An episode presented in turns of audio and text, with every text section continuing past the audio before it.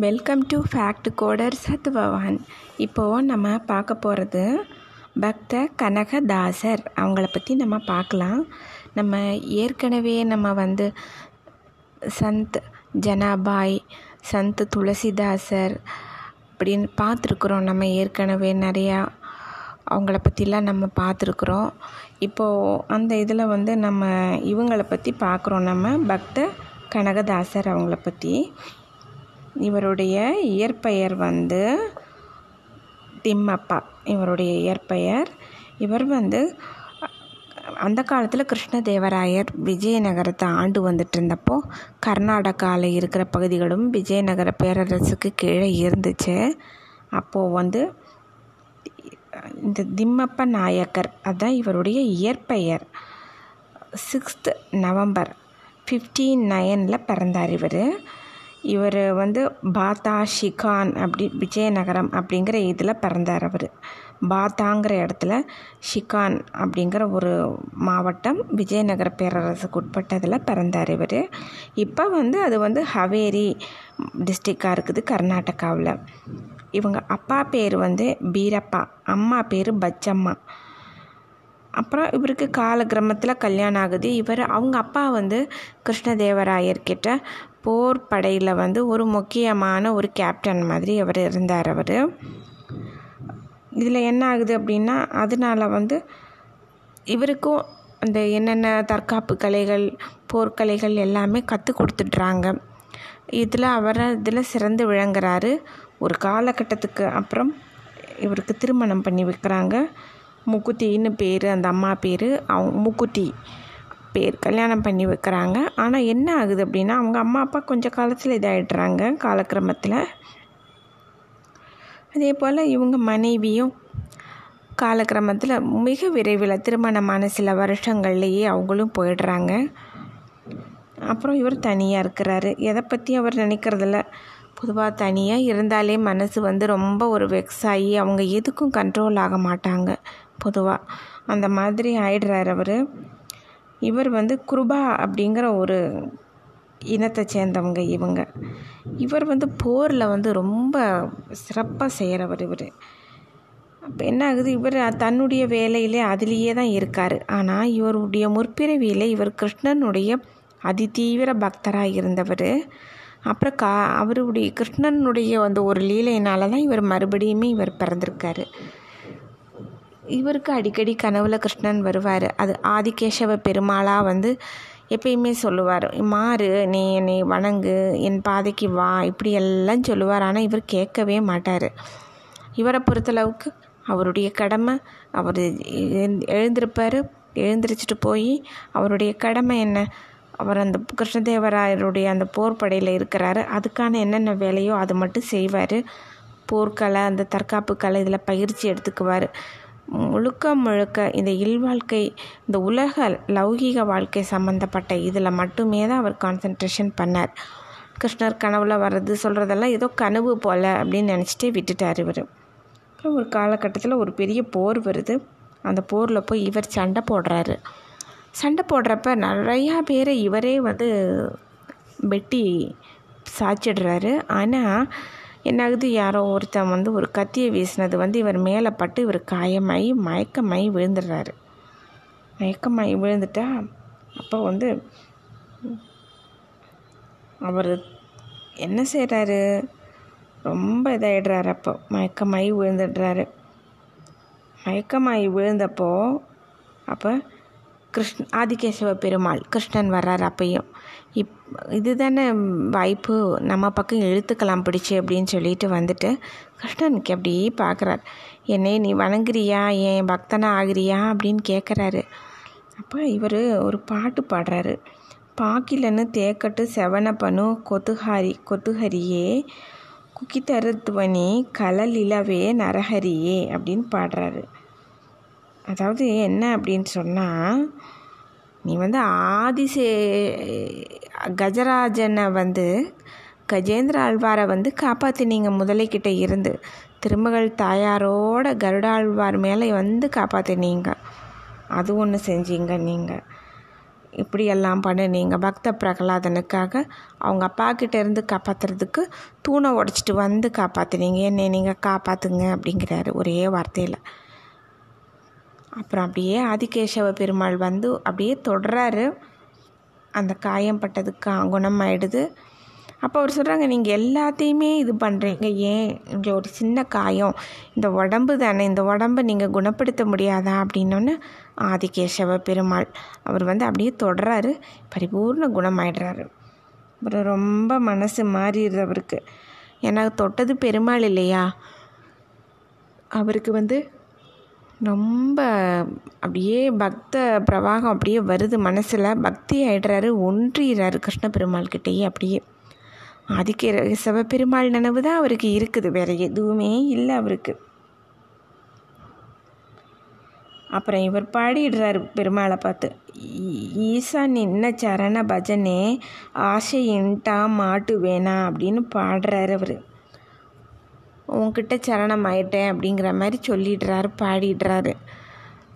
காலங்கள் செல்லுது. இவர் பக்திமாக இருக்கோம் கிருஷ்ணர் இப்படியே சுற்றிட்டுருக்கார் அப்புறம் கிருஷ்ணர் ஒரு நாள் சொல்கிறாரு நீ போ போய் ஹம்பியில் வியாசராயர் இருக்கார்.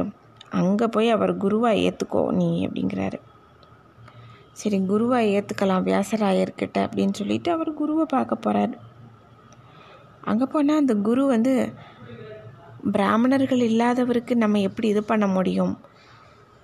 சிஷ்ய தீக்ஷா ரெண்டும் எப்படி கொடுக்க முடியும் அப்படின்னு சொல்லிட்டு ஏற்றுக்க மறுத்துடுறாரு அவர். அவர் குருவாக ஏற்றுக்க மறுத்துடுறாரு வியாசராயர். அப்போ வா வியாசராயர் சொல்கிறாரு இவர்கிட்ட நீ போய் எரும மாடு எரும மாடு சொல்லு அப்படிங்கிறாரு. இவர் வந்து குருவினுடைய வாக்கு வேத வாக்கு அப்படின்னு நினச்சிட்டு பக்த கனகதாசர் அவர் என்ன பண்ணுறாரு குருவனுடைய வாக்கு எரும மாடு தான் அப்படின்னு சொல்லியிருக்காருன்னு சொல்லிட்டு எப்படி நாராயண பட்டத்திரிக்கு வந்து அவருடைய எழுத்தச்சன் வந்து மச்சத்திலிருந்து ஆரம்பி அப்படின்னு சொல்லிட்டு நாராயணியத்தை மச்ச அவதாரத்திலேருந்து ஆரம்பிச்சிருப்பார். அந்த ஸ்ரீமத் பாகவதத்தினுடைய மொத்த சுருக்கமே வந்து அந்த நாராயணியம். அந்த நாராயணியத்தை மச்ச அவதாரத்திலிருந்து ஆரம்பிச்சிருப்பார். இவர் நாராயண பட்டத்திரி. அது மாதிரி இவருக்கு வந்து என்ன பண்ணிட்டாரு? எரும மாடுலேருந்து ஆரம்பி அப்படின்னு சொல்லிட்டு வியாசராயர் வந்து சொல்லிடுறாரு. இவர் பக்த கனகதாசர் தன்னுடைய குரு எரும மாடுலேருந்து சொல்லியிருக்காருன்னு சொல்லிட்டு போய் இவர் எரும மாடேவே சதா சொல்லிகிட்டே இருக்காரா? யமராஜரே வந்துடுறாரு சந்தோஷப்பட்டு. எரும மாடோட வந்துடுறாரு. வந்து ரொம்ப சந்தோஷப்படுறாரு. நீ என்னைய வந்து ரொம்ப விரும்பி பிரியமாக அழைச்சா உனக்கு என்ன வர வேணும் கேளு. நீ கேட்காத நான் தர்றேன் அப்படிங்கிறாரு. அப்போ இவர் சொல்கிறாரு எனக்கு எந்த ஆசையும் இல்லை எந்த விருப்பமும் இல்லை. என்னுடைய குருவினுடைய இந்த ஒரு ஆசையை மட்டும் நிறைவேற்றுங்க அப்படின்னோடனே சரி வா நீ வந்து வந்து உன் குருவை வந்து குருக்கிட்ட கூட்டிகிட்டு போய் என்னை காட்டு அப்படிங்கிறாரு. அப்போ நேராக குருக்கிட்ட கூட்டிகிட்டு போய் காட்டுறாங்க. குரு பார்த்தா அதிர்ந்துட்டுறாரு எரும மாட்டோட வந்து இப்படி நிற்கிறானே அப்படின்னு சொல்லிட்டு. அப்போ அவர் சொல்கிறாரு வந்திருக்கிறாரு. இந்த மாதிரி யமராஜா வந்து கேட்குறாரு என்ன ஆசையை நிறைவேற்றணும்னு சொல்லிட்டு? அப்படின்னொன்னே எனக்கு இந்த ஒரு குறிப்பிட்ட ஒரு கோரிக்கையை சொல்கிறாரு அதையும் நிறைவேற்றி வச்சிடுறாரு. வச்சுட்டு போயிடுறாரு இவர். அப்போ புரிஞ்சுக்கிடுறாரு. குரு வியாசராயர் ஆகா இவருடைய பக்தியோ உன்னதமோ தெரியாமல் நம்ம இது பண்ணிட்டோமேன்ட்டு சீடனாக ஏற்றுக்கிறாரு ரொம்ப பிரியமாக காலங்கள் செல்லுது இவர் சீடனாக இருக்கார் எல்லாம் பண்ணுறாரு அப்போ வியாசராயர் ஒரு சின்ன டெஸ்ட் பண்ணுறாரு எல்லா சீடர்களுக்கும் பழங்களை கையில் கொடுக்குறாரு. கொடுத்துட்டு போய் யாரும் பார்க்காத இடத்துல இந்த கனிகள் எல்லாம் சாப்பிட்டுட்டு வாங்கன்னு எல்லாருக்கிட்டேயும் கொடுக்குறாரு. அதில் இவர் பக்த திம் கனகதாசரும் அடங்குறாரு திம்மப்பா. எல்லாரும் போய் ச பழத்தை சாப்பிட்டு வந்துட்டோம். ஒரு துண்டில் பொத்தி சாப்பிட்டோம் குடிசைக்குள்ளே ஒளிஞ்சு சாப்பிட்டோம் மரத்துக்கு பின்னாடி நின்று சாப்பிட்டோம் அப்படின்ட்டே வந்து எல்லாரும் சொல்கிறாங்க ஆனால் இவர் என்ன பண்ணுறாரு பழத்தோடு திரும்பி வராரு. என்ன நீ பழத்தோடு திரும்பி வந்திருக்கிற? நான் தான் உன்னை எல்லா யாரும் பார்க்காத இடத்துல சாப்பிட்டு வா நீனே. நீ சாப்பிட்டுட்டு வந்திருக்கலாம்ல அப்படின்னதுக்கு அவர் சொல்கிறார் அதுக்கு. குருவே இந்த உலகத்தில் வந்து பார்க்காத யாரும் பார்க்காத இடம்னு எதுவுமே இல்லையே. நம்ம மனசுக்குள்ளே நம்மளையவே பார்க்குறதுக்கு நம்ம மனசுக்குள்ளேயே கடவுள் இருக்கார். இந்த உலோகத்தில் எல்லாத்தையும் பார்த்துட்ருக்காரு. சர்வ சாட்சியாக பார்க்குறாரு அந்த ஸ்ரீ கிருஷ்ணர் யாருமே பார்க்காத இடம் எதுவுமே இல்லையேன்னு தெரிஞ்சுட்டு தான் நான் வந்து சாப்பிடலை நான் கொண்டு வந்துட்டேன் அப்படிங்கிறாரு. இவருடைய பக்தியை மெச்சிடுறாரு ரொம்ப இதாக சில காலங்கள் ஓடுது. போனால் கொஞ்ச நாள் ஆகுது. இவர் நிறைய இடங்களை நான் பார்க்கணும் தீர்த்த யாத்திரை பண்ணணுன்ட்டு கிளம்பிடுறாரு இவர். ஆனால் அதுக்கு முன்னாடி என்ன ஆகுது குருக்கிட்ட ரொம்ப பிரியமாயிடுறாரு. அவர் இவரை கொண்டாடுறாரு வச்சு. ஆனால் குருவுக்கு ஒரு பழக்கம் ஒன்றும் உண்டு. வியாசராயருக்கு மானசீகமாக எப்பயும் பூஜை பண்ணுவார். அதாவது மானசீகம்னா தன்னுடைய ஹிருதயத்தில் அப்படியே அந்த சுவாமியை கொண்டு வந்து இருக்க வச்சு அவருக்கு வந்து சோடஷ உபச்சாரம்னு சொல்லுவாங்க. நம்ம இதில் வந்து பதினாறு உபச்சாரங்கள் செய்வாங்க.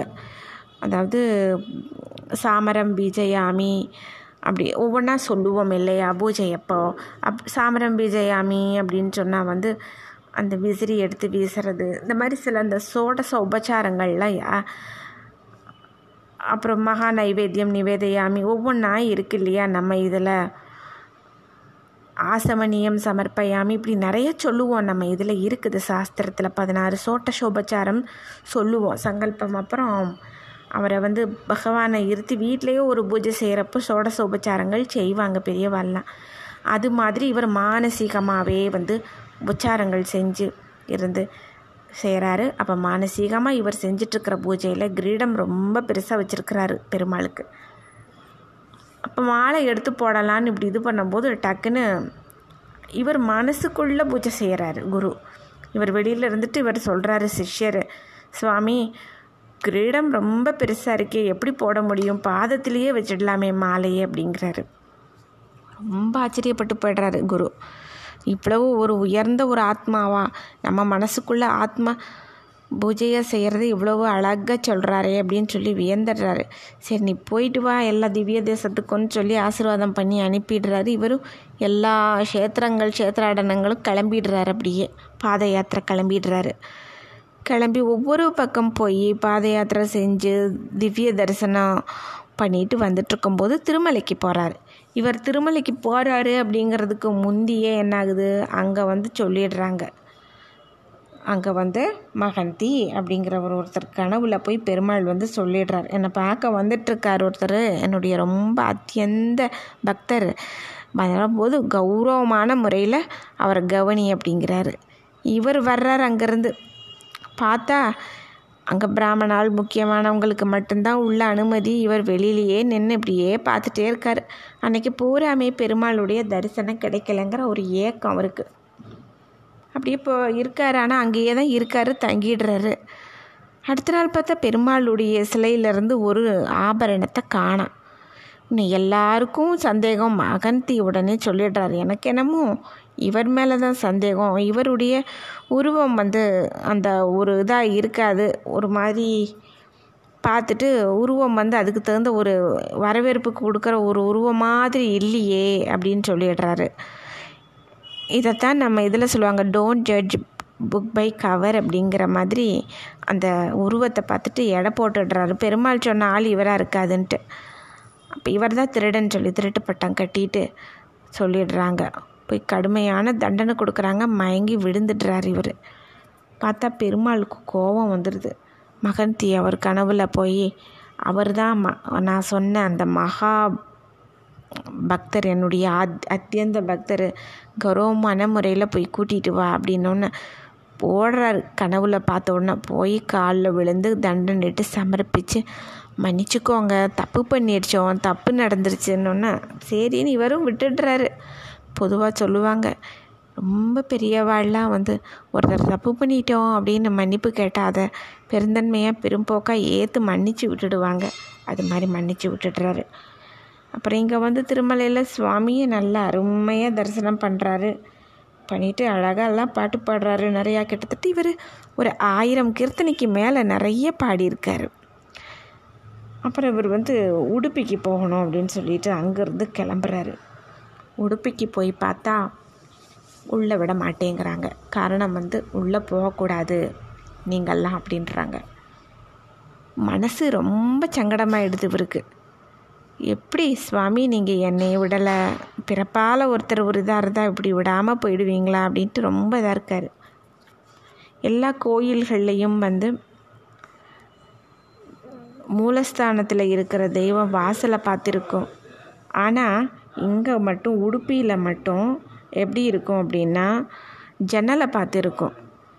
பார்த்து அங்கே வந்து கிருஷ்ணர் என்ன பண்ணுறாரு ஜன்னலை பார்த்து திரும்பி உட்காந்துடுறாரு ஏன்னா ஜன்னல் கிட்ட தான் இவர் வந்து நிற்கிறாரு இவருக்கு நம்ம தரிசனம் கொடுக்கணும் அப்படின்னு சொல்லிட்டு ஜன்னலை பார்த்து உட்காந்துடுறாரு திரும்பி.